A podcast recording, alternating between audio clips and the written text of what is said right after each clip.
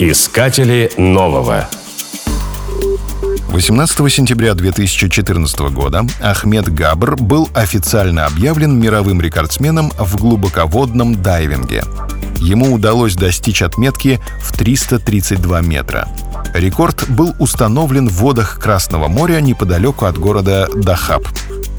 Ахмед Габр — опытный египетский инструктор по дайвингу и профессиональный технический дайвер.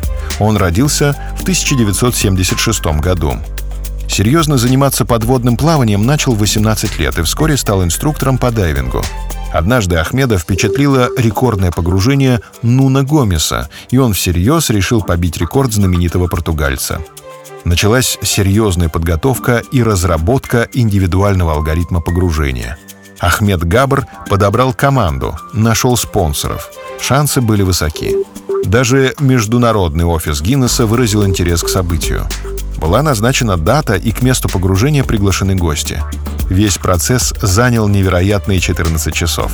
Причем сам спуск — лишь 14 минут. Все остальное время Ахмед поднимался на поверхность. 10 часов заняла декомпрессия на глубине 30 метров.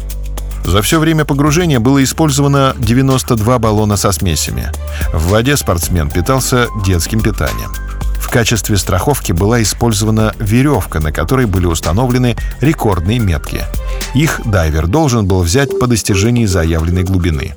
В 4 утра Ахмед Габр поднялся на поверхность воды под бурные овации коллег, друзей и родственников. В его честь устроили даже фейерверк.